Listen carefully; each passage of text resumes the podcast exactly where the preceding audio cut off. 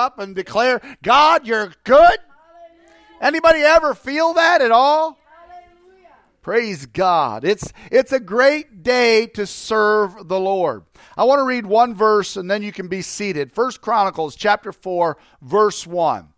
The sons of Judah, Pharez, Hezron, and Carmi, and Hur and Shobal that is your word for the night. Let's go to the Lord. Father, lead us and guide us tonight, Jesus. We love you, we praise you, and help us, God, tonight because your word, I truly believe, is going to transform us tonight. It's going to redirect us tonight. It's going to stretch us tonight, oh God, and it's going to change us, oh God. It's just, we're going to change lanes, Father. We're going to change direction, God. I, I pray, God, that your word goes forth and does what is set out to do, God, in our lives. In Jesus' name. Hallelujah, hallelujah, hallelujah, hallelujah, hallelujah.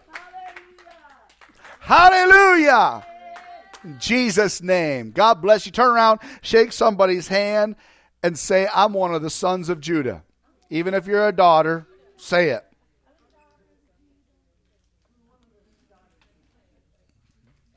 This side over here looks like kind of quiet tonight. I don't know what we're going to have to do. I don't know if we, we should we should make we should do something crazy for them. I mean, what what what do you do? I don't know, but uh, anyway, um, now now tonight I want to I want to just kind of start by saying that I I have felt I, I felt like preaching this this morning, and then then the Lord just says, no, you need Sunday school teachers in this. So the reason I withheld it this morning is because the Lord wants our teachers in this.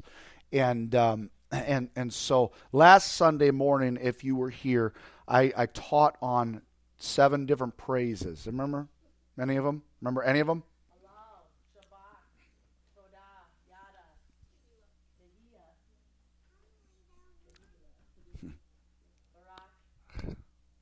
Praise God. Sister Jerry Joe took notes. And she's been studying those notes. And she's been practicing those notes. And I like that. That takes a person a long ways in their walk with God. Just to, just saying. Just saying. And so anyway, um, the, so the Lord's been dealing with me with praise. Now, anybody ever just just just look around and realize that the church today, I'm not talking about this church, I'm talking about the church today, has a praise problem the church that we that we are a part of in the 21st century is trying to entertain self not entertain god. We're trying uh, and i, I, I sh- i'm not going to buy into that. I'm not going to say we. But the church is trying to say all right we want you to come for our entertainment session not our worship session and, uh, and so there's a lot of different things that are going on in different places today because everybody is drawn to entertainment. And uh, they're not drawn to worshiping God because if you ask them about the church service that they were just in, they will name just about anything but Jesus. They'll talk to you about just about anything except for the Word of God. They will talk to you about all of the exciting things that happened, but movement of God is not one of those exciting things. I don't know about you, but I want to be apostolic and I want my praise to go forth to Jesus Christ. I don't want my praise to go out to you. I don't want your praise to come to me. I don't want your praise to come to this platform or this platform's praise to come to you. I want all of us together in one mind and in one accord going to Jesus Christ. Because if we're not reaching the throne of God, what are we really doing? Amen? And so, one of the things that does set Pentecostals apart, though, is our praise. It's our desire to praise. It's our love for praise. It's our, it's our desire to praise God. It's our, it's our affinity, if you will, to praise. And that's a good thing. Amen? Because it used to be people thought we were crazy because we were the praisers. Oh, look at those crazy Pentecostal people. They're praising God and they're doing all this praise and they're doing all this praise. And it's amazing to me because people are now making videos of acting just like we do. But they're not praising God. They're selling the video. Buy our latest DVD so you can watch us.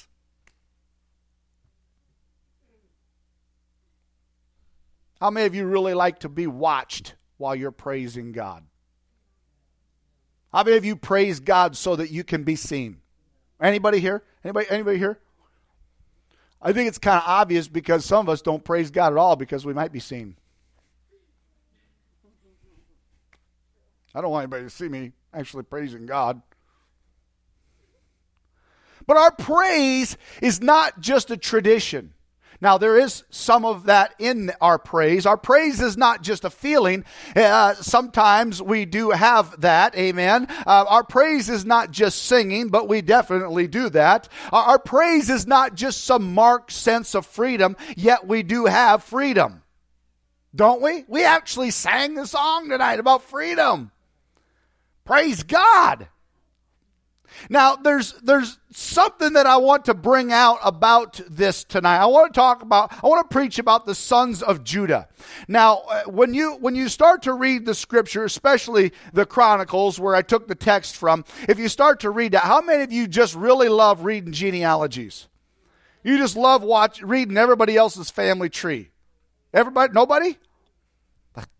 I don't care who begat who and who had who and who. Uh, I don't. I don't care about anybody else's genealogy.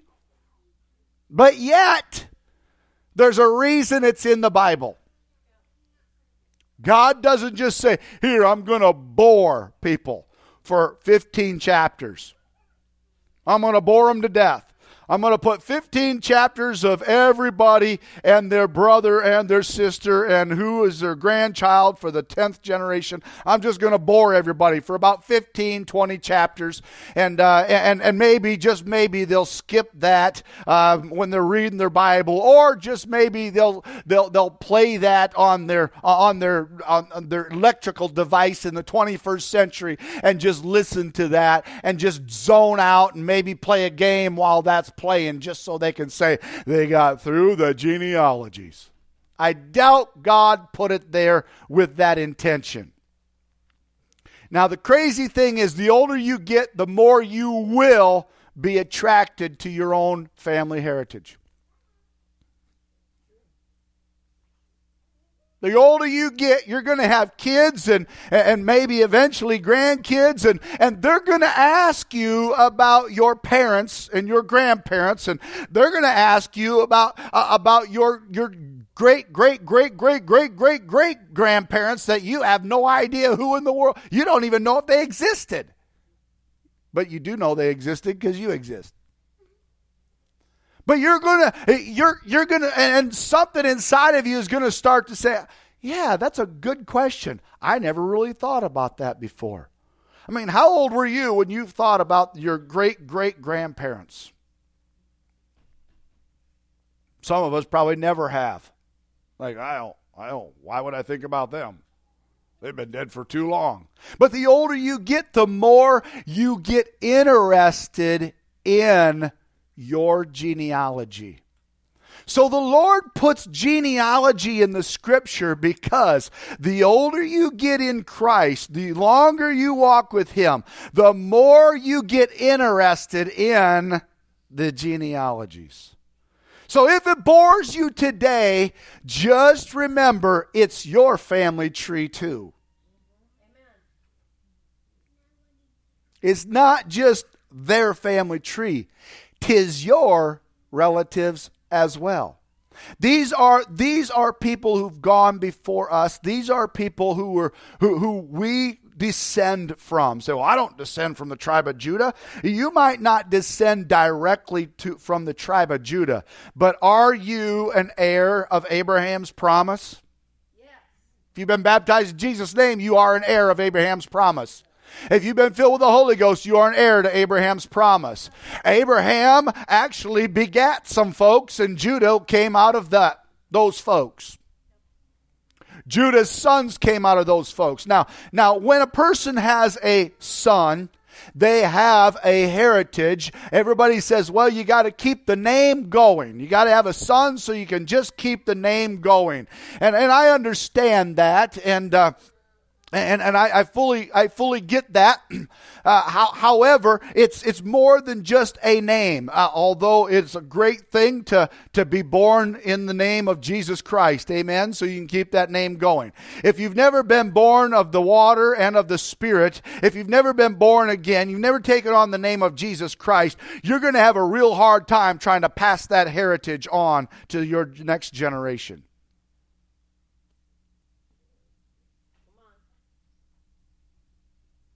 It'll die with you.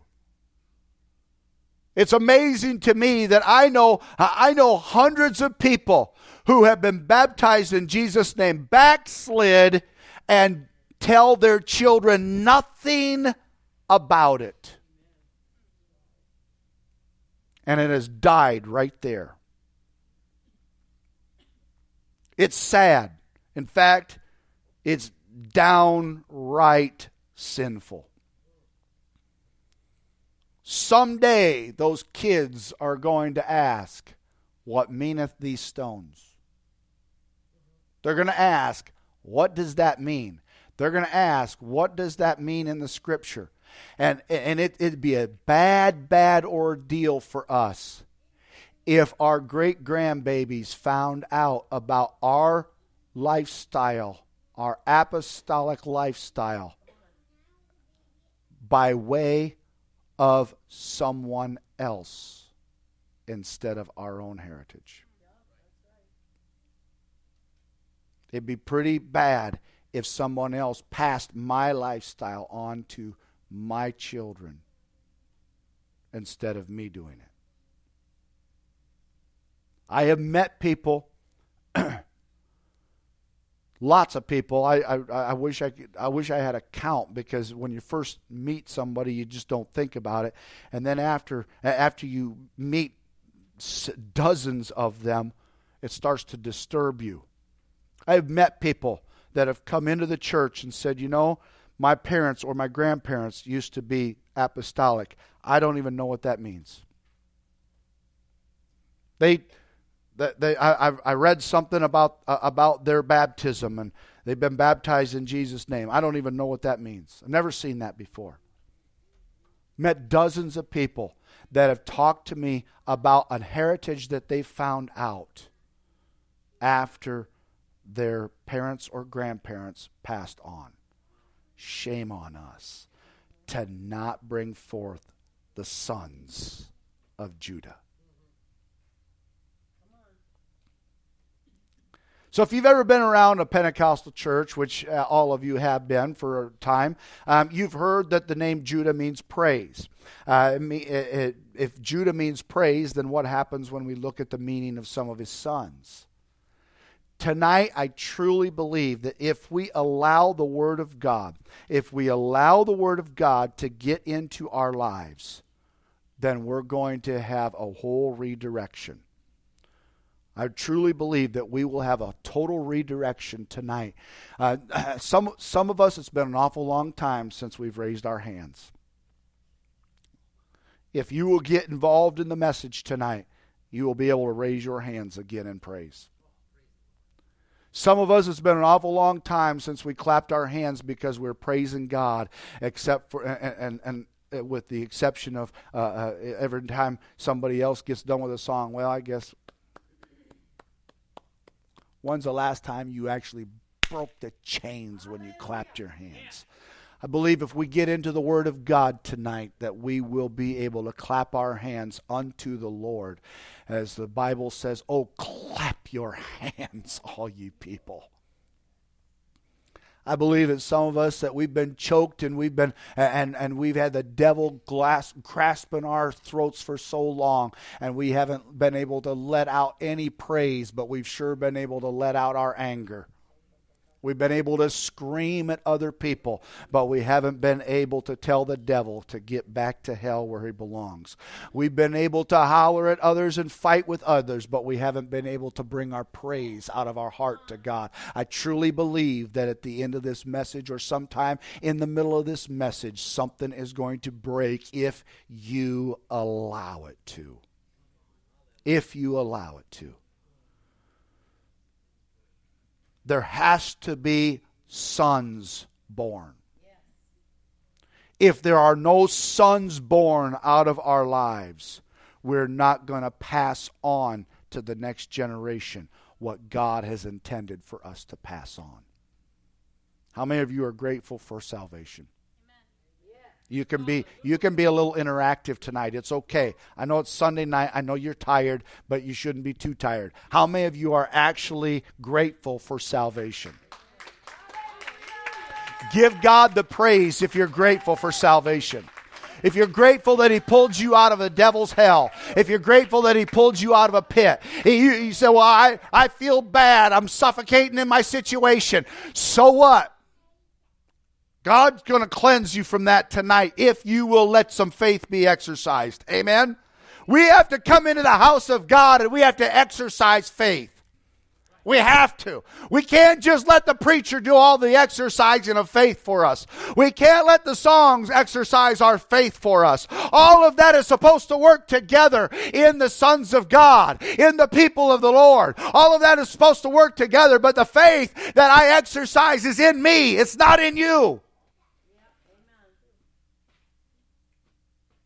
So, as we begin to analyze these sons, some of us are going to have to bring forth some children tonight, and they're going to be children of praise. They're going to be children that adore God. They're going to be children that love the Lord. They're going to be children that are going to break some shackles and drive some pins in the devil's temples. There are going to be some ways for us to get our praise back.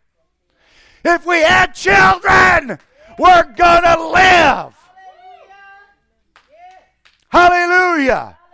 We've got to realize that there's some things that praise can produce.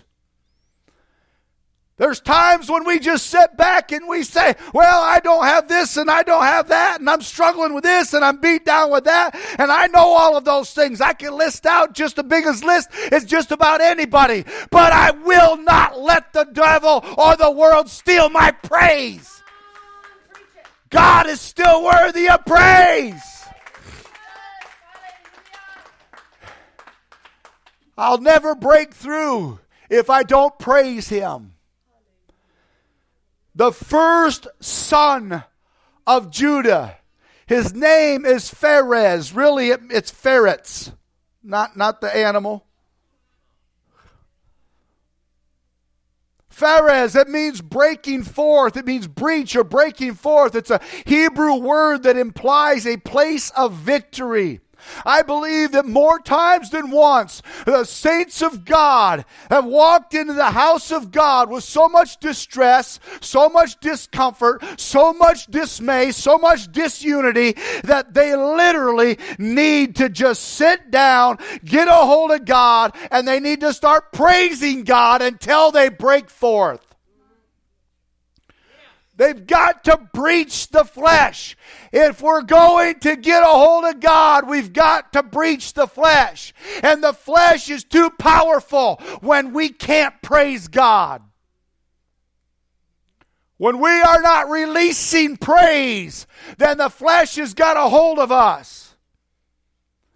When we understand this, when we understand that the only release I'm going to get in the spirit is when I start to praise God. If I'm going to get a victory, I'm going to have to praise God for it. If I'm going to get a strengthening, if I'm going to love God, if I'm going to get forth, breaking forth, if I'm going to get into the will of God, I have got to go ahead and release praise from myself. I can't wait for somebody else to praise God for me. I can't wait for some anointing to fall on me. I can't wait for a jug of oil to be poured over me. I can't wait for the Spirit of God to zip by me and give me goosebumps. I've got to break forth on my own.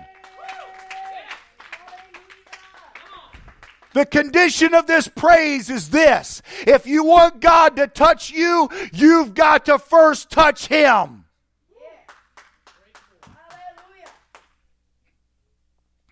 The devil does not want us to understand this. He doesn't want you to understand it. He doesn't want you to realize that if you break through, then God will break forth. He doesn't want that. He doesn't care how many times you come to church as long as you don't let the anointing break forth in your life. He doesn't care how much you sing as long as you don't let the anointing break forth. He doesn't care how, how, how much we preach as long as the anointing doesn't break forth. Jesus scolded. He scolded the Pharisees in Matthew 23. He told them they were nothing but a bunch of whitewashed graves. They were dirty cups. They were a den of vipers. And he told them a few other things as well. They, they, they had their structure. They had their nice, pretty self. They had their self righteousness. They had their laws. They had their rules. But they had no praise in their action. They weren't praising God. They were just nice and beautiful and pretty and religious, but they weren't praising God. I don't want to be like that. Do you? Then why don't you just go ahead and give God a little praise? Break forth a little bit. Just break forth a little bit. Just break forth a little bit. Hallelujah. What happens when this is born in our lives? What happens when this happens? When, when something like Pharez is born into our situation? What happens when I bring forth a Pharez? Something starts to tremble. Something starts to break through. Sarah offered up her dried up, her elderly body, and a son broke forth. Moses offered up a rod. It was a staff to lead the sheep, but now all of a sudden a serpent broke forth. Gideon, he offers up 300 men, and all they have have is trumpets and pitchers and lamps. And a, a nightmare broke forth. It occurred in the enemy's camp. 120,000 Midianite enemies were destroyed. Just imagine in your life if you let something break forth called a Pharez. Just imagine if you break forth and you say, Devil, I don't care what you've been saying to me. I don't care what you've been doing to me. Devil, I don't care. I'm going to break forth so I can break out. Samson picks up a jawbone of a donkey. He whips over a thousand Philistines. David picks up a slingshot. He kills a lion. He kills a bear. And finally, he kills a giant. The Bible, and even today in the modern church, if you want to call it modern, even in the 21st century, there are examples of people breaking through when they break forth in praise. Would you stand with me right now and would you exercise just a little bit of that?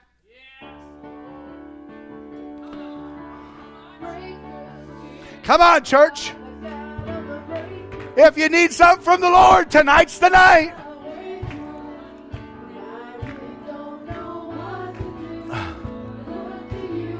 I can destroy the spirit that's attacked us in the last days. I can destroy the enemy against my soul if I just break through. Come on, church, don't make it pretty. Make it something that actually says, I'm going to break through.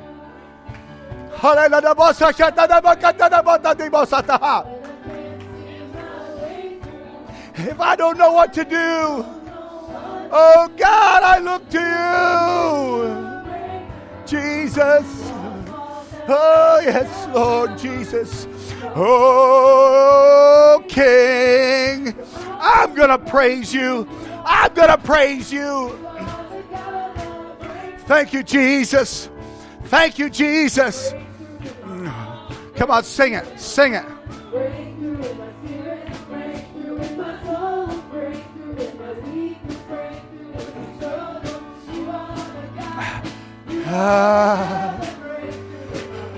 If I just get myself under control and I just allow myself to praise you, God if I just let myself praise you, if I get my mind off of all my situation, if I get my mind off of the slurry, oh God, of the world, if I get my mind, oh God, off of all the garbage, if I let my mind, oh God, focus on you, Jesus, I will raise my hands. I will shout to you, Jesus. I will praise you, oh God. I will magnify you, Jesus. I will break through. Hallelujah, hallelujah, hallelujah. Somebody do that right now. Come on. Somebody just give the Lord some praise. Just give the Lord some praise. Don't worry how pretty it is. Why don't you just raise your hand? Why don't you clap your hands like you mean it? Why don't somebody shout hallelujah to Jesus a little bit? Come on, church. Come on, church. Let's bring forth the Son of Judah. Let's let this change us. Let's let this lead us. Let's let this guide us. I praise you, Jesus. I praise you, Jesus. I don't want to keep quiet. I don't want to hide in a corner. I do not want to calm down when it comes to praising God. The Bible tells us the Word of God is quick, is powerful, is sharper than any two edged sword. It pierces even to the dividing asunder of soul and spirit and of the joints and the marrow. It's a discerner of the thoughts and the intents of the heart. Does God know that your heart intends praise? He will when you let it out. You can be seated. If you've got to pick up a sword, pick up the sword of the Spirit. There is a serpent that's come for you. There's a serpent that's tried to bite you. Maybe it has bitten you. There's a serpent that needs to be cut down. You don't need to cut down your brother. You don't need to cut down your sister. You need to cut down the serpent. And you need to do it with some breakthrough praise. Hallelujah. You need to let some time, you need to get together with one another every now and then. Say, hey, I, I, I, I might have had a problem with you, but I'm going to grab your hand and I'm going to dance with, with, with you before the Lord Jesus Christ. I'm going to worship the Lord Jesus Christ with you. I don't know what what's going on. I don't know why there's been a division. I don't know why there's been a problem. I don't know why there's been a struggle. But I do know this the devil is going to get kicked right in the head right now because I'm going to praise God with you. And even if you don't praise God, I'm going to grab you and I'm going to praise God right alongside you. When's the last time you did that? When's the last time you just grabbed a hold of somebody and said, Hey, let's praise God together? Let's praise God together. We might have come into the house of the Lord with a problem, but we're going to leave here with a solution named Jesus. Hallelujah. Hallelujah. If we're going to break forth, if we're going to break through, we're just going to have to do it. The devil will cause our hands to go still. Sometimes we ask you to raise your hands and you're just like, oh boy, I can raise them this far. Don't let the devil do that to you. Don't let the devil keep your hands down when you want to put them up. Don't let the devil keep your keep your mouth closed when you want to when you want to let out your worship. Don't let, don't let the instruments that God gave you physically just kind of wither and, and, and die because they're not being used for praise. Hello, come on. If we want to worship the God, we're going to have to recognize I might be suffocated by my situation, but I'm still going to worship God. The devil will cause our praise to remain silent. I'm going to kick him. I'm going to do everything I can. The devil will cause our feet that used to praise God to remain stationary. When's the last time you just kind of bounced a little bit? When's the last time you just kind of danced a little bit? When's the last time you just kind of danced on the devil's head? When's the last time you just kind of said, Forget it, devil. You're the one that's going to hell. I'm not. When's the last time you actually let the devil know where he belongs and where you belong? We've been born again. We've been pulled out of sin. We are the, we are the ones that have been given the word of God to bring to other people so that other people can come into this wonderful kingdom. We're not perfect, but we're on our way to Jesus. If we just get our hands up, if we just get our feet moving, if we just shake off the deadness, if something, if we just let something start breaking forth, it'll be amazing that all of a sudden you might think it's a secret. It's not a secret. The devil knows that if you start moving in praise, he's going to be in trouble. That's why he keeps you sitting down. That's why he keeps you folding your hands instead of throwing your hands up. That's why he keeps you with a sore throat instead of letting your voice out to Jesus. Jesus. If you'll break through, then God will break forth. I want to have a Pharez in my life. I want to have a, Pharez in my heritage. I want a Pharez to come forth from me. I am not just going to sit back and just let somebody else have one of these sons. I'm going to have a son. I'm going to break forth. Hallelujah. The second son that the Bible mentioned, his name is Hezron. Second one of Judah's sons name is Hezron. It means courtyard. It's a, it, it's a, it's basically a, a, city surrounded with walls. Um, now, if, if, you recall the, the Old Testament tabernacle, uh, the tabernacle itself, everybody everybody puts up a picture of the tabernacle. They put up these great big curtains all around, and then there's this little tiny tent right in the middle of it, and they say, well, that's you know that, that's the tabernacle. Um, the tabernacle itself was that little bitty building that in the middle of it. The the rest of it was called a courtyard, and those those walls walls, those curtains that went up, were the walls. They were the boundaries. They were the protection, if you will. Uh, uh, that was uh, that what they had to do in that courtyard. They had business in that courtyard. I don't know if you recognize it or not, but they had there was a buffer between between the camp and the courtyard. That that buffer was that curtain. There was a buffer there. Uh, uh, if you were outside in the camp, you couldn't see what was going on in the courtyard. If you were in the courtyard, you couldn't see what was going on in the camp. What was going on in the camp?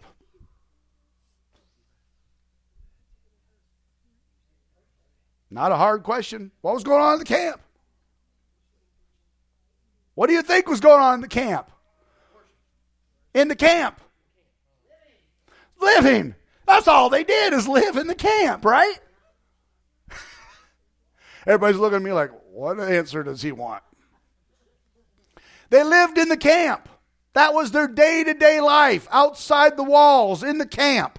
That was it. It wasn't a big, big to do, wasn't a big to da, wasn't anything major and massive. However, outside there in their life was their home and was their family members and was their extended family members. They had to live among their tribe. They had to live among their crazy kids. They had to live among all their goats and their sheep and their cattle and everything else. They had to live, they had to live basically their life. And, but once they got inside that curtain, once they got in that courtyard, the mindset changed changed. The whole mindset changed because now there was a buffer. Now there was something that said, I am not there right now. I am here right now.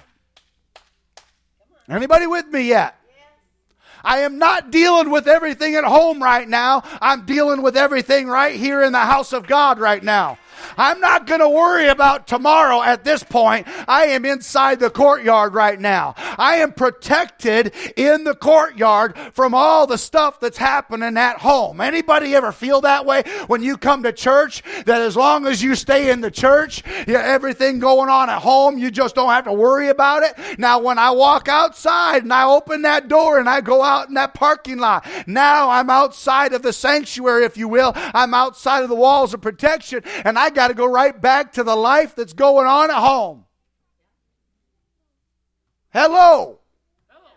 Some of us get so frustrated by things that are going on outside the house of God. Some of us are so overwhelmed by stuff that's going on outside the curtain, if you will. Some of us are just having just a difficult time. We've got bills that are piled up. We've got uh, we we've got uh, kids that are going crazy. We've got marriages falling apart. We've got all kinds of things that are going on at home. But all we want to do is get in the house of God because in the house of God, I don't have to think about the stuff going on. I'm protected by the walls. I'm protected by the curtains. I'm protected in the courtyard. I don't have to worry about all the stuff out there. Just get me to the courtyard. The great thing about the courtyard is that is where repentance happened. That's what happened in the courtyard. Repentance happened in the courtyard. They would bring their sacrifice. Be a little sheep with me right now. Come on. Come on. Nobody's going to cut your throat or anything. But they would bring their, th- their sacrifice in and they would call the priest. Calvin, come be a priest with me. Come on. He, no, don't worry. I'm not going to give him a knife. but uh, they bring the priest and they would bring their sacrifice to the priest and they'd tell the priest, this is my problem and this is my sacrifice. And then they would stand back and they would let the priest go ahead and slaughter the sacrifice. Let the blood spill out over the altar. Pray for that person. And that person would walk away feeling great. But they didn't just walk out and say, well, I guess I have to go live outside the walls again. No, they hung around in the courtyard because they would get there sometimes early in the morning with their sacrifice. And they would have to hold that sacrifice. They couldn't just say, well, I'm going to let my sacrifice run around because we got, got walls up, so I'm just going to let them run around. Nope, they would hold that sacrifice until the priest was ready. There'd be a long line every day, sun up to sundown. They would be given sacrifices. So if I got there in the morning, but there was yet 25 or 30 people ahead of me, you went through the whole process of sacrificing for every single one. You didn't just say, well, let's just, let's just take care of all of them right now. Let's do, let's do a mass sacrifice. Everybody get your animal. Everybody get your knife. Everybody slaughter that critter. Everybody bring it right now. They didn't do that. No, they did it individually. Individually. So, so sometimes I get there in the morning and you, it, could be noon sometimes, and I had to hold my sacrifice. I couldn't let go of my sacrifice because you know what happened when I let go of my sacrifice? It could easily become somebody else's sacrifice. Somebody else could come along and steal my sacrifice. Somebody else come along and say, "Hey, here's my sacrifice." Priest Oliver, whoever you are, take my sacrifice while the other person is wandering around trying to find a sacrifice. The Bible says we bring a sacrifice of praise into the house of the Lord if I don't hold my sacrifice up until I bring it to Jesus, if I don't hang on to my sacrifice until I bring it to Jesus, it can quickly become your sacrifice. And I am left watching everybody else praise God.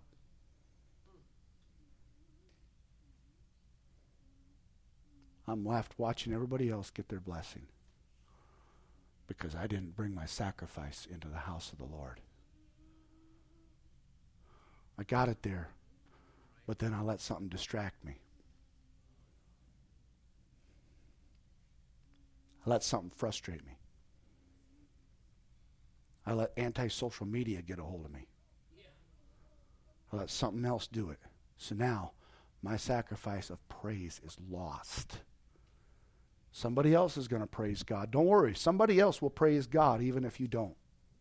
Somebody else will bring their sacrifice of praise into the house of the Lord, even if you don't. Somebody else will be blessed. Somebody else will have a great Monday, even when yours isn't. Somebody else will have freedom, even when you chose not to. Somebody else will have peace, even while your storm continues to, to, to mess up your brain. Somebody else will have the joy of the Lord while you have left your sacrifice outside the house of the Lord. I'm not bringing my praise to church. I'm just, they're, they're just lucky I show up.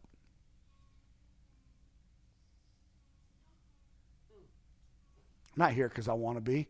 I'm here because mama told me I have to be.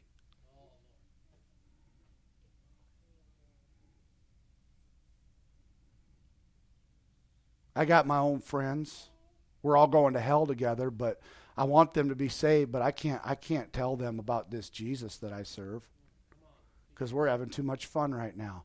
I'd rather give my praise to the world than bring my praise to Jesus. Because praising Jesus at times is a sacrifice.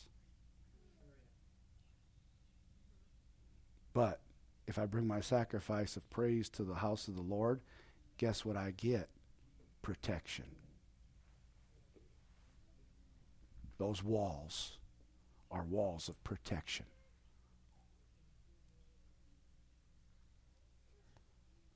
Well, you don't know what I'm dealing with. No, no, I don't. Don't know what you're dealing with. But you don't know what I deal with either.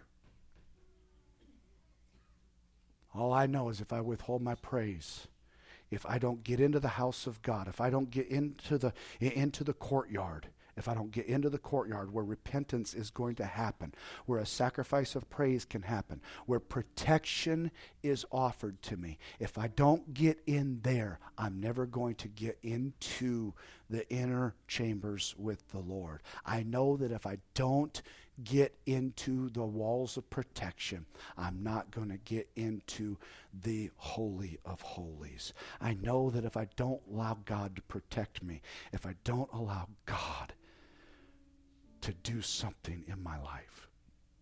If I if I hold off, hold out or hold off my praise.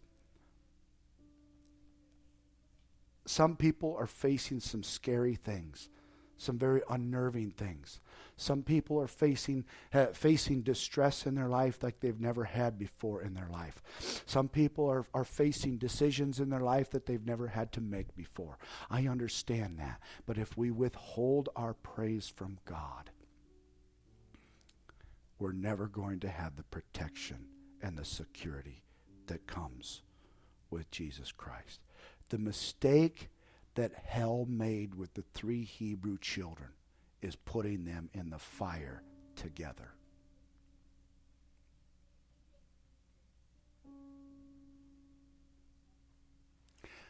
Hell's mistake right now is letting you come to the house of God with someone else.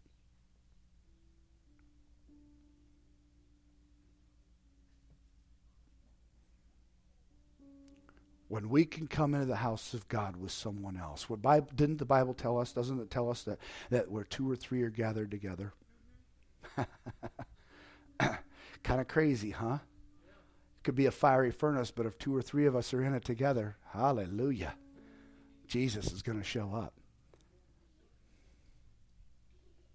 Walls of flames all around.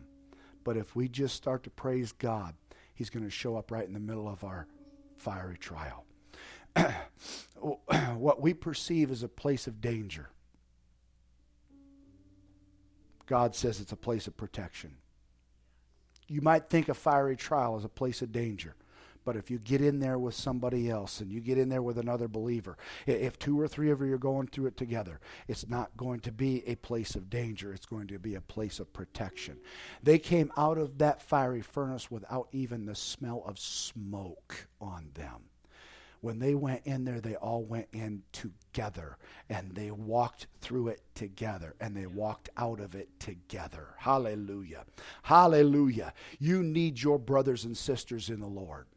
You might think you can deal with stuff on your own, but if you isolate yourself, you're not going to get anywhere with Jesus. You don't have to tell every little detail, but say, hey, I'm going through a furnace right now. Are you willing to get in there with me and start praising God? Are you willing to get in there with me and start worshiping God? Some people aren't willing to get in the furnace with you. I understand that. Some people are just, uh, they're, they're just standing on the edge, feeling the heat and saying, I, I don't think, no, don't think I'm willing to do it. But if you can find a brother or sister that's willing to say, I'll worship God with you, I'll hold on to God with you, I'll hold on to Jesus with you, you just watch because it won't be too long. You'll come out of that fiery furnace, and, and the enemy that threw you in there is going to be the one that gets destroyed.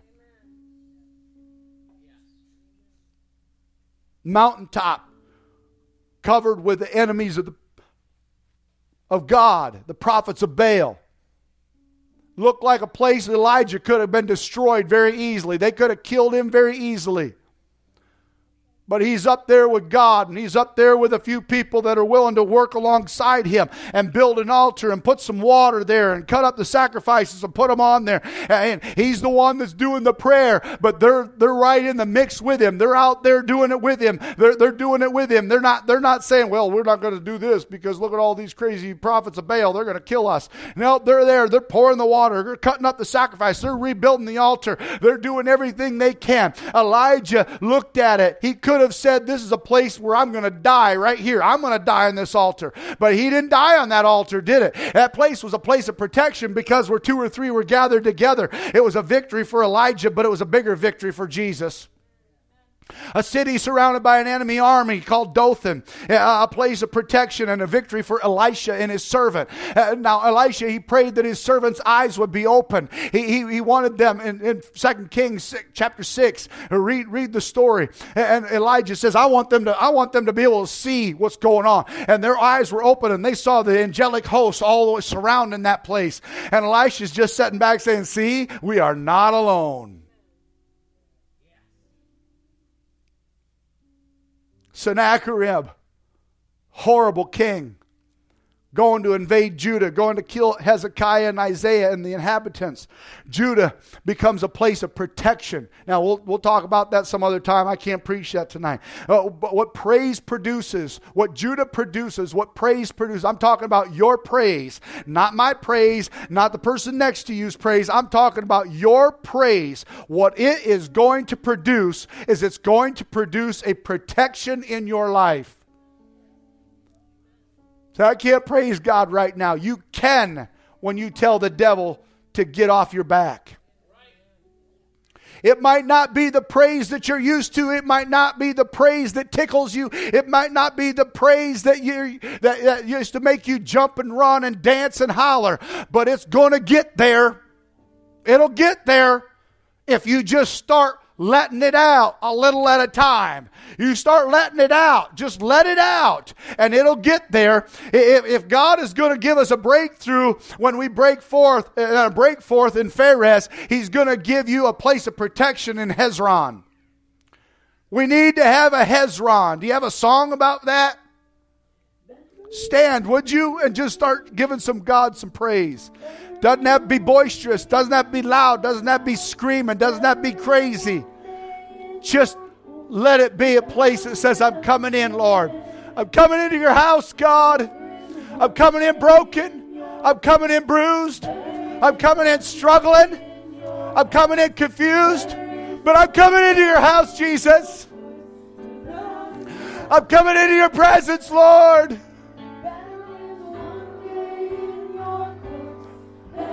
I'm struggling with something, Jesus, but I'm coming in. I'm going to make it out of my house and I'm going to make it into yours, Jesus. I've got to have a buffer between me and the problem. I've got to have a sanctuary. I've got to have a place where I can let out some praise to you, Jesus. I got to have a place where it's safe to call on the name of Jesus. Grab a hold of your brother and sister. Raise their hand up toward heaven with you. Say, God, I'm going to praise you with my brother. I'm going to praise you with my sister. Come on, grab your brother and sister right now. Everybody, just reach over the person next to you, grab their hand, and lift it up to heaven. Lift it up to heaven say, Lord, we're in your house. We're in your house. We're going to let some praise out. We're going to bind together, Jesus. We're going to walk together with you, Jesus. We're going to get through this, Lord. We're going to make it, King.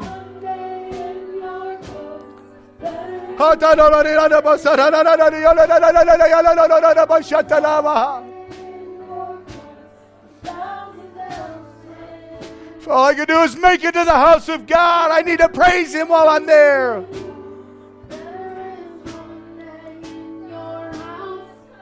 If I'm ever going to be protected by Jesus, I'm going to have to praise my way into protection. I need you to protect my mind, oh God, so I'll praise you. I'll read your word. I'll quote your word. I'll pray your word. Father, protect me. I'll praise you.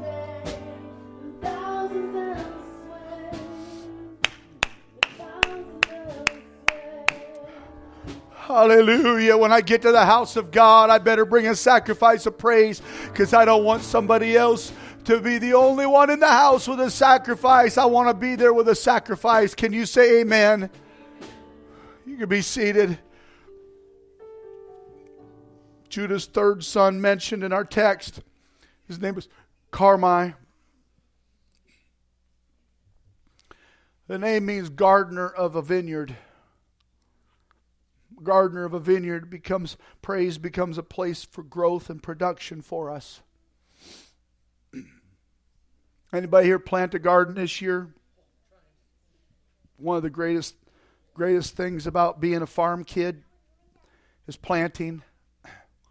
Loved I loved planting because then I would just sit and sometimes I would just I'd drive by or I'd walk out in the field just waiting for something to spring forth and sprout out. And just just seeing that just seeing that new growth just break through the soil. Just i don't know it's just something that gets in you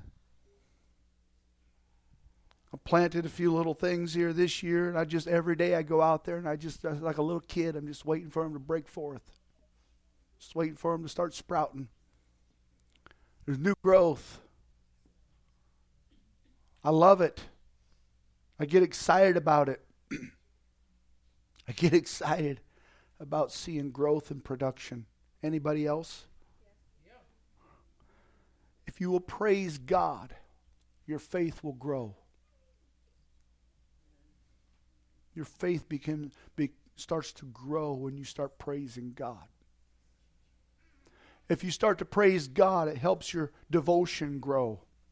It's amazing. People people that show up for church one hour a week and their life never changes, and they say, "What? What? You guys? You guys always seem to be. You guys always. I don't know. I don't know. What? Can you teach me something about uh, about church and about God and stuff because I go to church and I don't get anything out of it. And, and, and I wonder, yeah, well, if I, if, if I only had a couple raindrops every week, I wouldn't grow either.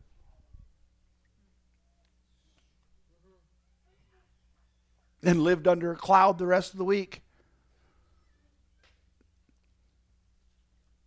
How, how am I going to fall in love with the Word of God if all I hear is just a couple words from it every week? How am I going to fall in love with the God of the Word if, if I don't praise Him? Hello. you know, the amazing thing is, people that praise God tend to fall in love with Him. Because when they start praising Him, they don't see anything bad about Him, which there isn't anyway. Bible says God is good. People that start to praise him, start to start to look at, at, at, everything that's great and wonderful about him. They start to praise him, and, and their faith grows, and their devotion to him grows, and, and it'll help us in our consistency in our walk with God. Uh, some people are on a roller coaster lifestyle with the Lord, and I understand that because you go through times in your in your life that you uh, you, you, go through a roller coaster. I, I get that. I, I, fully understand that life has its ups and life has its downs. You can say amen to that that because it's true. Um, you have struggles and you have times when you just feel perfectly great. Um, right now, this time of the year, people uh, with spring allergies are just about as miserable as you can be. In, in the fall, when, when other people have fall allergies, those with spring allergies are going to say, Man, I feel real good. I'm sorry for you.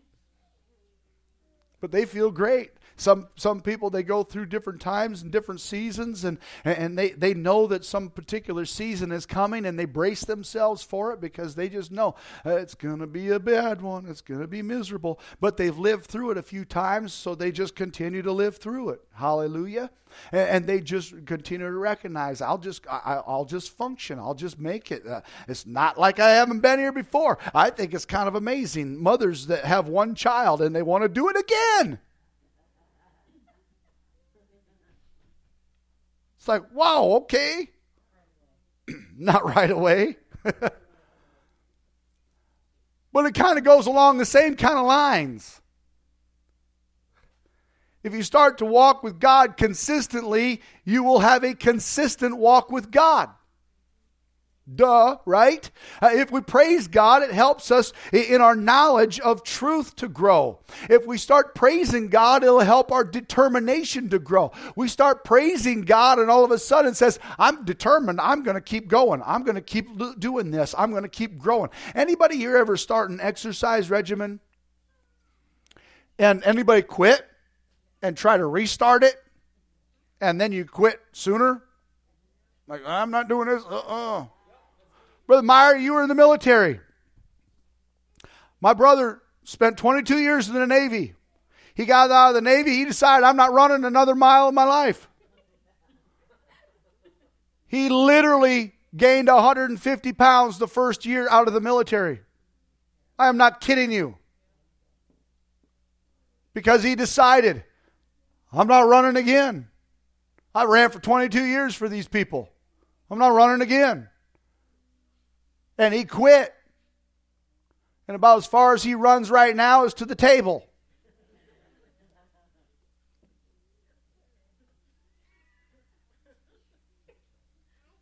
It's like you you you go so long and you're like, I don't see the benefit of this. I don't. I just. I. I'm. I'm just done. I'm done with this. I just don't think. Uh, uh, I, no, I'm not going to do this. It's kind of funny because because our metabolism runs real good for us until we're about 30 years old and then it decides it's slowing down. It says, uh I've been running for 30 years, pal. I'm not running any longer.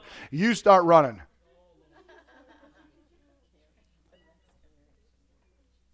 You have different chemicals in your body, and Sister Meyer, you could probably attest to this a whole lot more than me. I don't know medicine, uh, but uh, but you have different chemicals in your body that grow till you're about 40 years old, and then after that, it starts depleting. It just kind of says, "I'm done. I, I'm I've hit my peak. I'm done.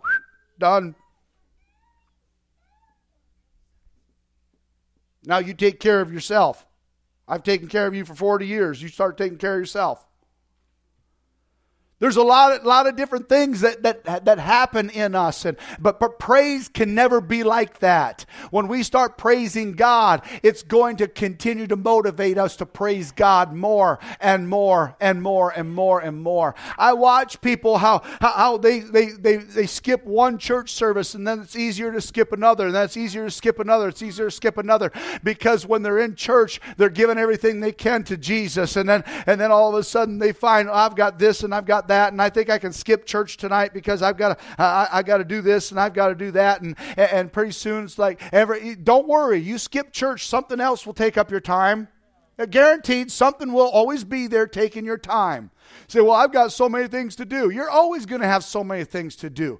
Don't don't worry about it. You've got 1,440 minutes every day, and every minute counts. Make it count for Jesus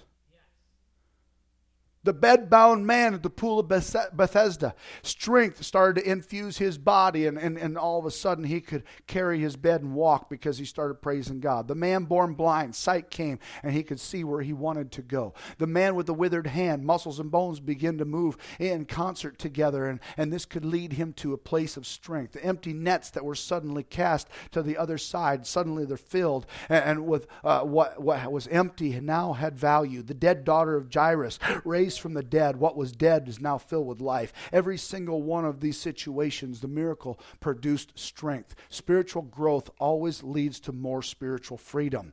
And that is what happens to us when we begin to praise God. It starts to grow us and it starts to give us freedom and it starts to lead our lives. Hallelujah. what is somebody going to think if they see me worshiping like that? Mm-hmm.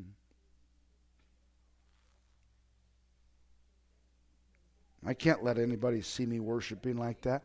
I remember when I first came in the church. Maybe you remember when you first came in the church. I remember when I first came in church, I saw those crazy worshipers, and I thought, "Wow, man, I, can't. I don't think I could ever do that." And it held me back. It did. It held me back. I wanted to go to the altar and I wanted the Holy Ghost real bad, but I didn't want to act like they acted. Ooh, they were weird people. They were jumping around. They were clapping their hands. They were screaming. They were hollering. I didn't mind the talking in tongues part. I thought that was pretty cool, but I didn't want to act like they acted. Somebody might see me. And then it dawned on me one day, Sister Jerry Joe, when I was in the world, I didn't care who saw me. I didn't care who saw me.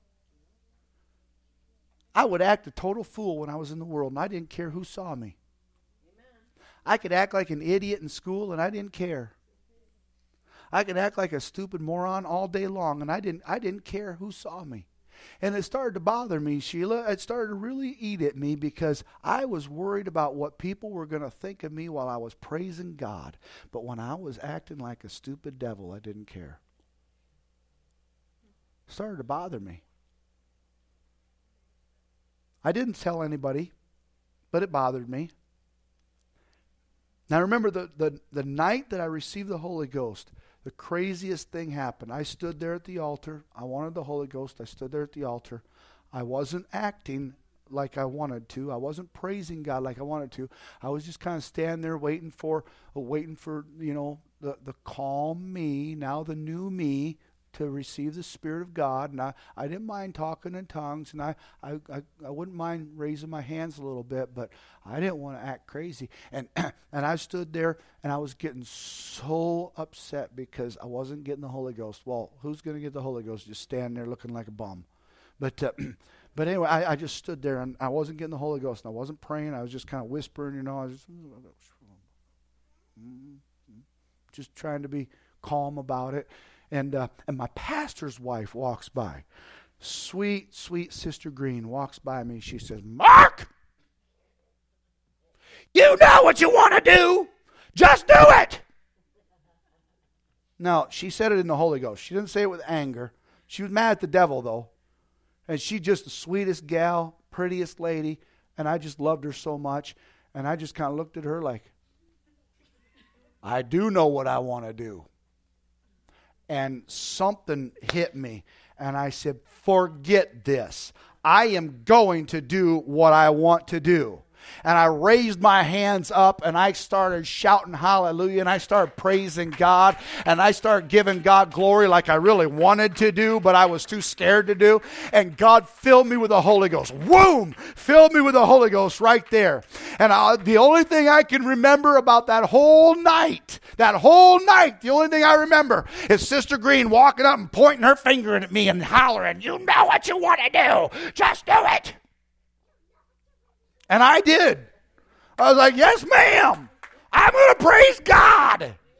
And I started praising God. And from that day on, I have never really been too quiet about praise. Because it's what gave me life. It's what got me through. It's what gave me a brand new spirit.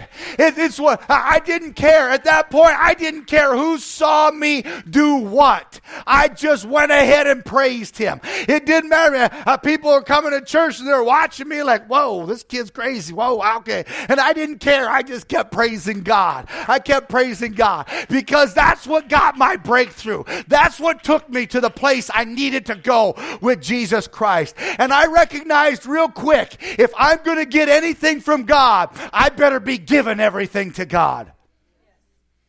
This is a Pentecostal church. Worship is acceptable here.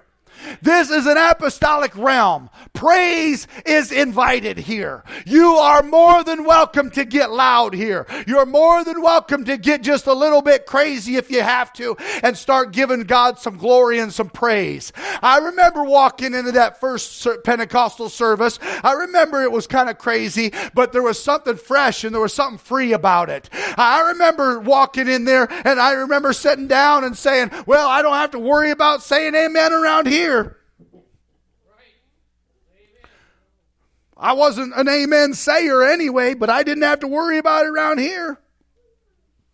Only thing I had to worry about is staying away from Sister Towers. Because Sister Towers carried a switch to church. And she had her two rows of children. And she, I remember getting there just about the same time Sister Towers got to church one time and I, I started to laugh because Sister Towers gets out of the gets out of her car, her van, her bus. She's got nine kids, I think, and she gets out of her bus and she goes right to the tree line. And she's got about three of them all with one hand. She goes right to the tree line. She rips a switch off the tree and she walks into church. And I'm sitting there laughing. I'm thinking, I'd be scared if I were those kids. I'd be so scared. And she brought them right up to the front. And if they mouthed off, if they did any kind of noise at all, it didn't matter. If they did anything other than just sit there, they stood when we were singing and they sat any other time. And they didn't say anything else because Sister Towers would be waving that switch around, worshiping God. And if she heard pipsqueak over here, she'd crank her that whap, whap, whap, and go right back to worshiping God. And that child just. And I'll tell you what, as far as I know, every one of them are serving God today. I don't know if they're carrying switches to church, but they're serving God. I highly doubt they're sitting with a tablet in church because Sister Towers probably knocked that thing right out of them. I don't think they're doing anti social media in church. I kind of have a feeling that they're not sitting around just horsing around playing coloring books and toys and tractors and cars and all that stuff. I kind of think that they're somewhere sitting in the house of God paying attention and giving praise to God. Eh, they, they might still have these nightmares of mama holding a switch, but they're going to give their praise to Jesus. I remember as they entered into the youth class, they were some of the strongest kids worshiping God. You didn't stop them from worshiping God because they knew when to worship and they knew when to stop. They, it's kind of like that old gambler song. You got to know when to hold them and know when to fold them. There was no horsing around around Sister Towers. Uh uh-uh. uh She had a switch. And I think every kid in that church was scared of her switch, although she didn't use it on every other kid. She had nine of her own. She used it pretty, pretty efficiently there. Everybody else was like, uh uh-uh, uh, I'll just send you up Sister Towers. You just shush. I'll send you to Sister Towers.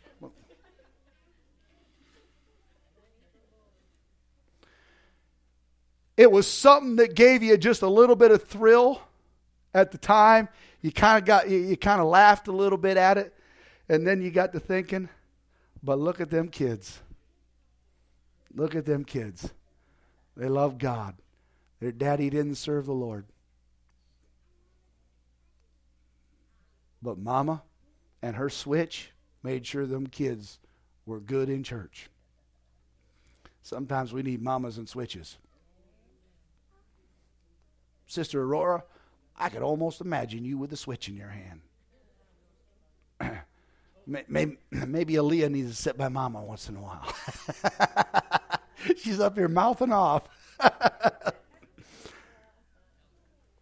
But in here, you don't, when you say amen and you worship God, you don't have to worry about an usher stopping you from dancing in the Spirit. As long as your worship is to Jesus Christ, you don't have to worry about anybody stopping you. When you get to horsing around, you need to be stopped. But when you get to worshiping Jesus, you don't need to be stopped. The devil says he, he wants your praise. You don't have to give it to him. Refuse to give him your praise. And sometimes refusing to give the devil your praise is by way of giving God your praise saying, I'm going to grow. I'm going to grow. I'm going to grow.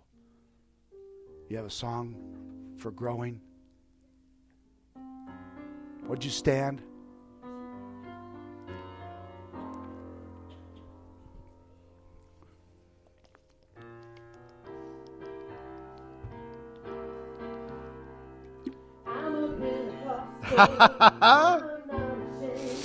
Just read the book of Acts. We are still the same. We worship only one God. Jesus is his name. We are apostolic in every way. You clap your hands for this one. I am not ashamed. Just read the book of Acts. We are still the same.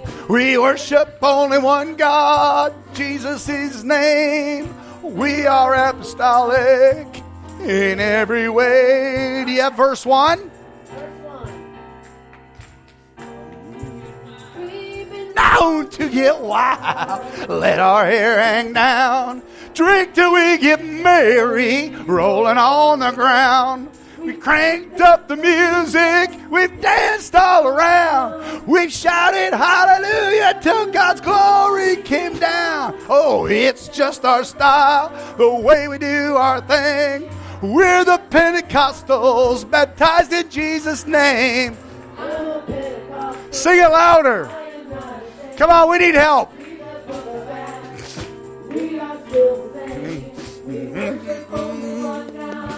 Jesus is his name. We are apostolic in every way. Let's just sing, okay? You ready? Verse 2. crazy. Others think we're strange. When I've got the Holy Ghost, I cannot complain. Exciting than a party, it's higher than a drug. It's the greatest feeling being washed in His blood. You're tired of tradition, religion's done you wrong. If you're feeling dry and empty, no longer have a song. I'm a Pentecostal, I am not ashamed. Just read the book of Acts. We are still the same. We worship only one God. Jesus is His name. We are apostolic in every way. Things for you can change.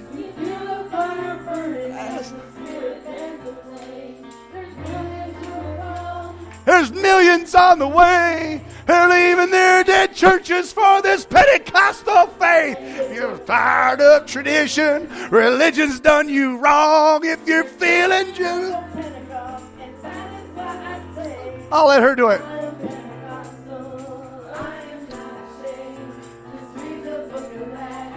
We are still the same. We worship only one God.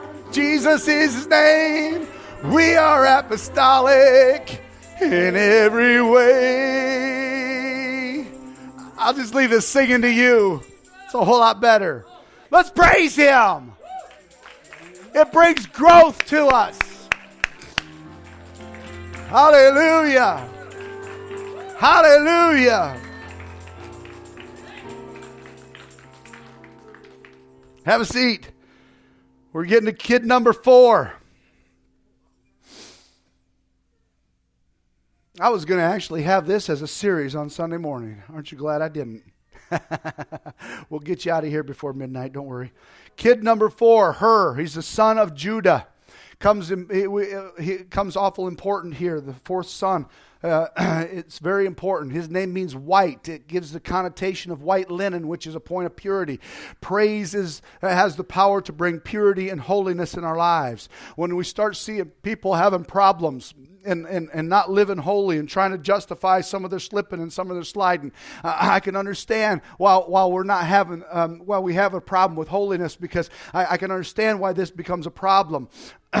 because we're, the whole thing is we have a problem with praise. It's not a problem with holiness. It's not a problem with the Word of God. It's a problem with praise. We're withholding our praise. We're backing up. We're backing off, and, and we're withholding our praise. Anytime you start to withhold your praise, you're going to start to slip a little bit.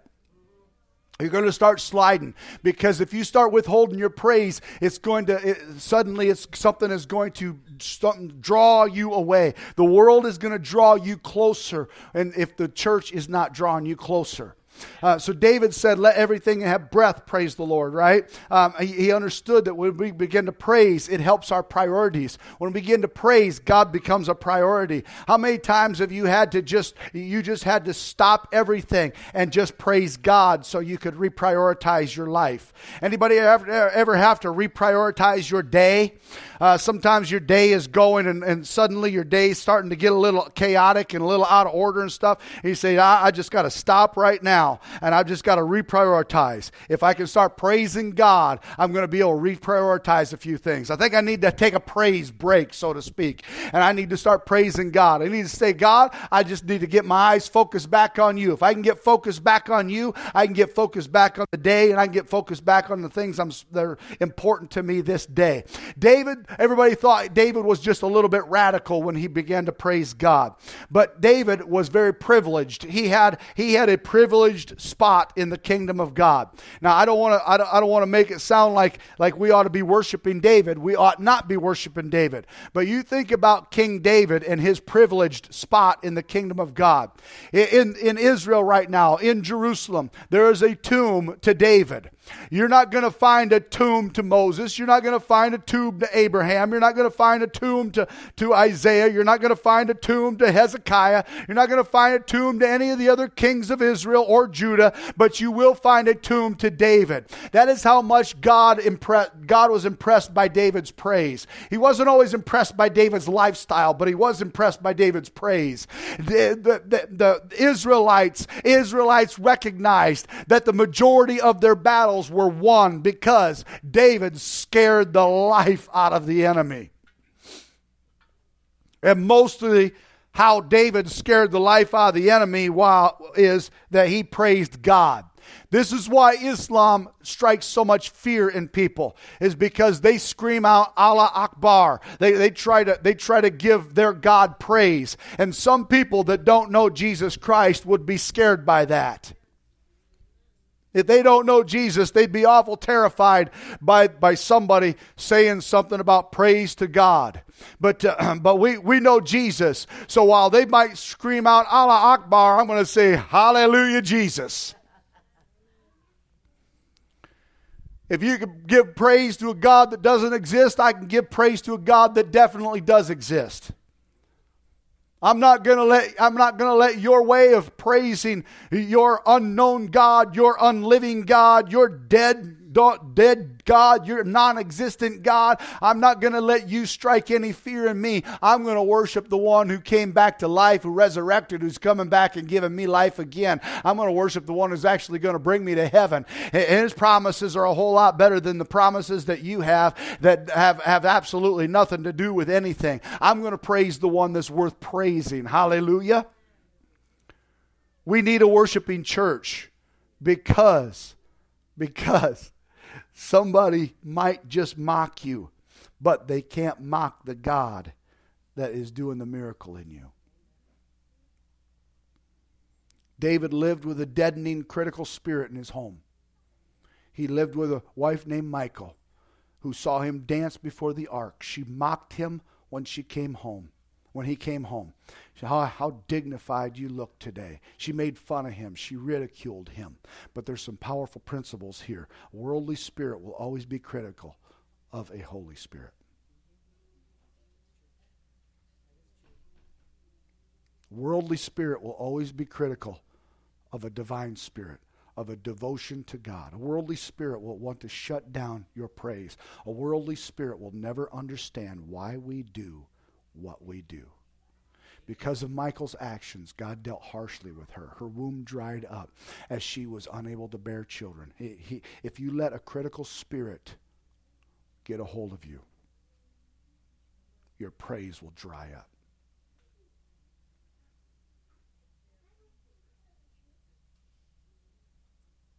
It'll cause you to dry up spiritually. You cannot, under any circumstance, let a critical spirit get a hold of you. It'll try. They critical spirits will try so desperately to get a hold of you, but it'll drive your praise into the tombs. It'll cause your spiritual womb to be barren. Some people have allowed a critical spirit to grip their soul. We have to defeat that spirit. We have to defeat that. We cannot allow a critical spirit defeat us. We have got to defeat the critical spirit. Don't say, well, that's not my style.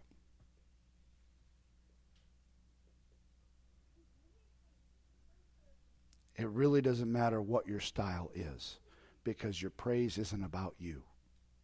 It's about Him. It's for Him. He's the King of Kings. He's the Lord and Savior. It's not by might nor by power, but by my Spirit, saith the Lord. The devil wants us quiet because God inhabits the praises of his people. So he wants you quiet. Say, well, you don't know this horrible situation that I've got going on. Why is it we're so loud about our problems, but we're quiet about our solution?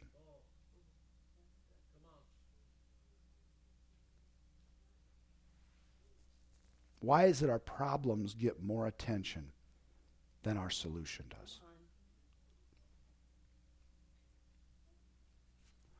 Some people suffocate spiritually. They suffocate. but something needs to get us up and get us moving. Sometimes we need to get up and we need to move to a different chair so that we have freedom to praise.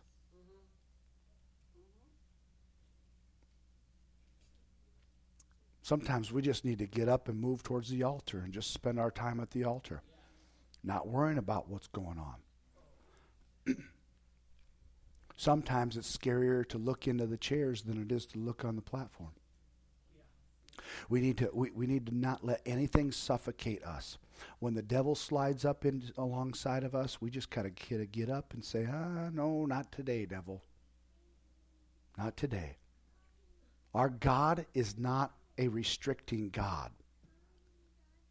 He's not restricting us. You can praise God anywhere Amen. in America. now, now, when, when, if when the Holy Ghost starts to move, you feel something tightening you down, you might want to just recheck and say, uh uh-uh, uh I just think that's the devil's messing with me. And you've got to let loose. When, when you feel like breaking out, breaking out and breaking through, and you feel something hindering you, that's the devil. When you feel like standing up and worshiping and you feel something just holding you down, that's the devil. When you feel like raising your hands and, and, and, and you feel something squeezing your heart and you just fold your hands and you fold your arms, that's the devil. When you feel like getting out in the aisle and dancing and, and you battle with your breath and now all of a sudden I just can't can't breathe and I'm having a panic attack, that's the devil. You just need to just recognize, uh-uh. You, you need, you, you need to take the same advice that I took from my pastor's wife. You know what you want to do, you just do it.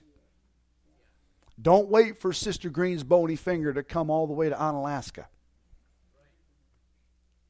You have to take dominion over it. If the demoniac in Gadara could drag a legion of devils to Jesus to get free, I think I can lift my hands and praise God. I think I can let, uh, let, let some praise pour out of me. The devil hates praise. He hates praise because it loosens his grip. Praise God. Would anybody want to stand right now and just start praising God just a little bit? We, are not. We're almost done. Come on, we're almost done. I'm just trying to keep us exercising a little bit here tonight because if if we're ever going to get anything out of church, we're just going to have to give everything to church. Do you have a song about this at all? Purity, knocking, fighting off the spirit of worldliness, having a cleansed heart. You have a song about that?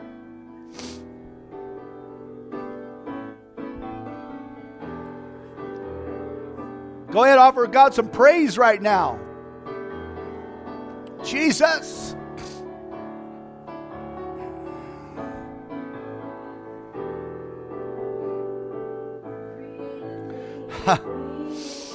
Jesus. Remove the right spirit. Jesus. Hallelujah. Hallelujah. Hallelujah.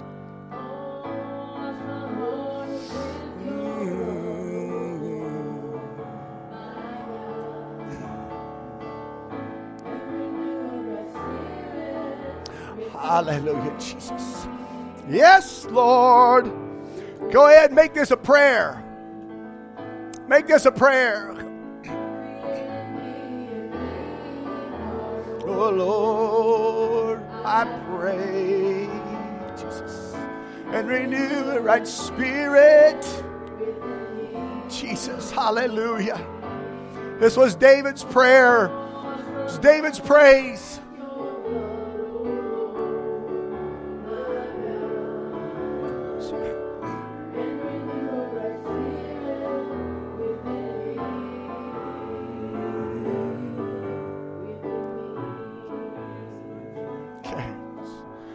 We got, we, let's hurry, let's hurry, let's hurry. Judah's fifth and last son, you can be seated. Shobal. Shobal means a place of overflowing. The Hebrew root word implies to us that is as the flowing of the train of the wedding gown of the bride. Praise is one of the preparations for the bride. Now, now, when the devil shows up, it's usually just to, to in a way, it, he usually shows up in a praying church. When the devil shows up, he doesn't show up in a church that's not praying. He doesn't show up in a church that's not worshiping. He already has a church that stopped doing anything for God. So why should he bother bothering them? So he only shows up in a church that's already praying. He shows up in a church that's making an impact. He shows up in a church that's worshiping God. He shows up in a church that's having revival. The Bible tells us when Paul and Silas went to prayer, the spirit of the devil showed up. The thing that hell fears most is a praying church. The devil doesn't care if you come to church as long as you don't pray. He doesn't care if you give in the offering, just don't pray. He doesn't care if you it, it, it, hell. The thing that hell's fear, hell fears the most is a pray, praying, worshiping church. He doesn't want you to break free. The last thing that he wants is for you to live in a place of overflow. He doesn't want you living in an overflow. He doesn't want you living in a place where, where God can move freely.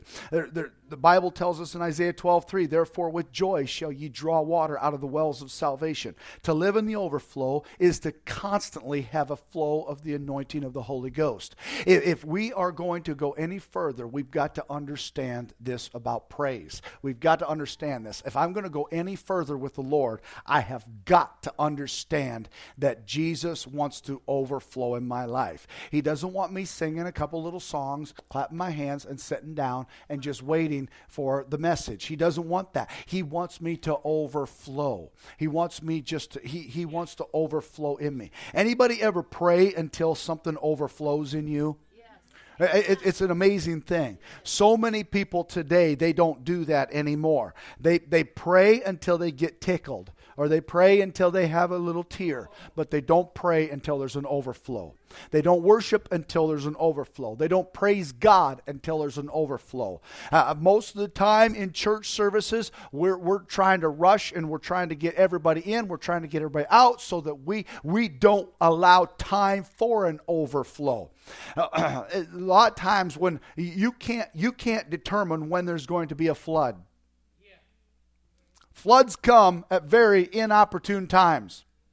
I mean, we live right now with, with, with a pretty high water level. We didn't say, hey, well, hey, wait a minute. Um, we're just gonna we're just gonna plan for this. I mean, we we can kind of plan that we know that something's gonna happen. We know this and that and the other, and, and we've got the Army Corps of Engineers that tries to redirect the river and take care of the river and and, and raise the river up and drain the river down and all that. But the, the truth of the matter is, the Mississippi River is the only thing that they can tr- control. So many other tributaries they can't really control too well. We cannot control overflow. When when overflow occurs, we can't control that. We can do our best to try to stop it, we can do our best to try to contain it. But the truth is, if God says, I think I want an overflow, we can't stop it. We can't tell, we can't tell when the flood is going to come. And we real, certainly are not given the, the opportunity to understand when the flood is going to leave. We just need to just recognize I'm going to live through the flood, and I'm going to live through the overflow. Yeah, does anybody remember in the book of Judges, um, Joshua, excuse me, Joshua, when the children of Israel come to the Jordan River and they're about to go into their inheritance? Anybody remember that Jordan was so far out of its banks, it was overflowing? Do you think God brought them there for that particular time? Oh, yes, He did. He brought them at the time of an overflow. He, he wanted them to recognize the victory you have is not because you're going to walk across a creek. The victory you have is because you're going to come through a flood. I'll preach that some other time, but but we've got to we've got to recognize if I start praising God, that praise is going to take me to a place of overflow. Okay, I'm going to conclude. Sister Jerry Joe, I'm going to hold that last song, whatever you had there. But uh, but we, we ought to just we ought to just recognize if you'll stand with me tonight. Um, if you'll just go ahead and stand with me, and uh, this is going to be the last time I'm going to ask you to stand up. And uh, and so anyway, we ought to we ought to give the devil some of what he's been giving us lately. Anybody ever got a black eye from the devil lately? Anybody been getting paralyzed by the devil? Anybody been, been getting beaten down by the devil? It's time our praise is going to do to him what he's been doing to us. Say, I don't know if I have it in me. You don't have it in you. Jesus put it in you when he gave you the Holy Ghost. That's what's going to do it. When we start praising God, we got to do it under the unction, if you will, of the Holy Ghost. We've got to do it with the power that's within us. We can't, we can't just sit back back and say, well, I'll just make it to church and hopefully something will touch me. Something's been touching us all night. Anybody remember being in the overflow before?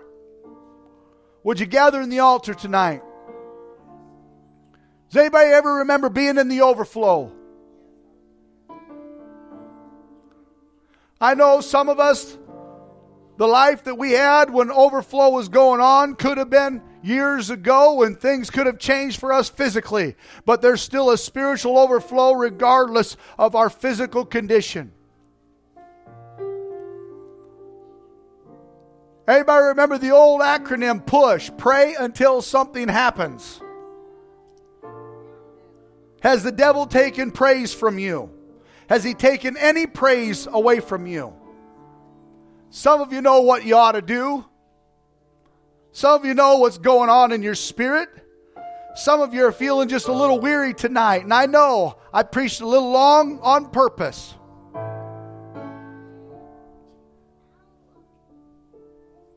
I wanted to see, and the Lord wants to see, are you serious about walking with Him? Because if you're serious about walking with Him, you're going to push through and you're just going to serve Him. The devil wants, wants to know if you can handle if you can handle sitting in church this long. Because he knows you can handle sitting in the world this long. He knows you can handle sitting in front of a TV for three and four and five and ten hours a day. He knows you can handle sitting in front of a video game for, for eight to ten hours a day. But can you handle being in the presence of God for just a couple of hours on a Sunday night? Can you push yourself in praise? Can you begin to praise God around this house tonight? Around this altar, can you begin to praise God? If you can't praise God by the person you're with, move to the other side if you have to. Walk back and forth. Do whatever you have to do, but start connecting some praise to the throne of God right now, would you? Would you all, just everybody, just start connecting your praise to God? Just start offering some praise to God. Just start giving God some glory. Hallelujah. Hallelujah. Give God some time here tonight. Don't give the devil another moment. Don't give the devil another moment of depression. Don't give the devil another moment of anxiety. Don't give the devil another moment of panic. Give the devil a black eye and tell him, I might be going through something, devil, but I'm going through it with Jesus. And I'll get through it with Jesus.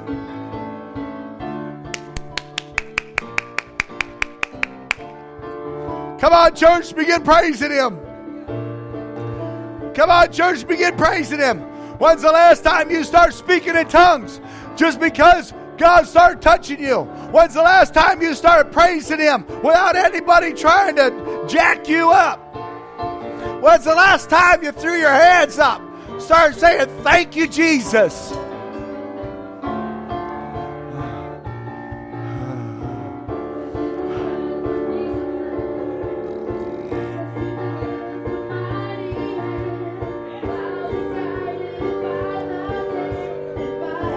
Get a hold of somebody beside you if you have to. And start praising God with a brother or sister. If you're in a fiery trial, get a brother and sister to go through it with you. Get somebody in the fire with you. Because Jesus is going to be there if two or three are gathered together. He's going to be there with you. And He'll bring you out. And He'll bring you through.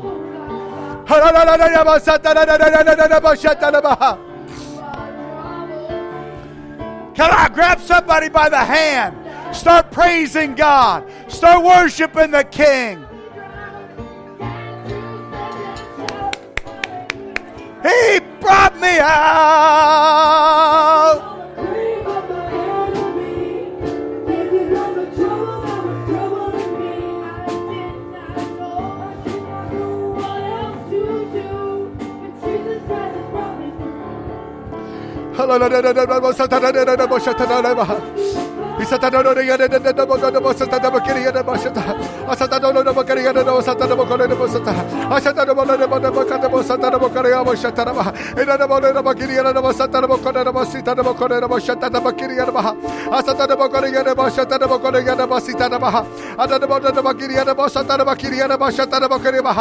In the name of Jesus.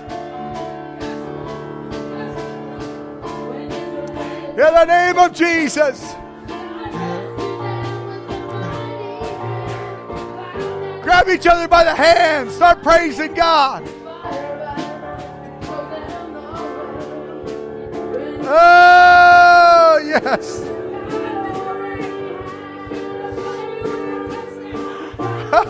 Oh.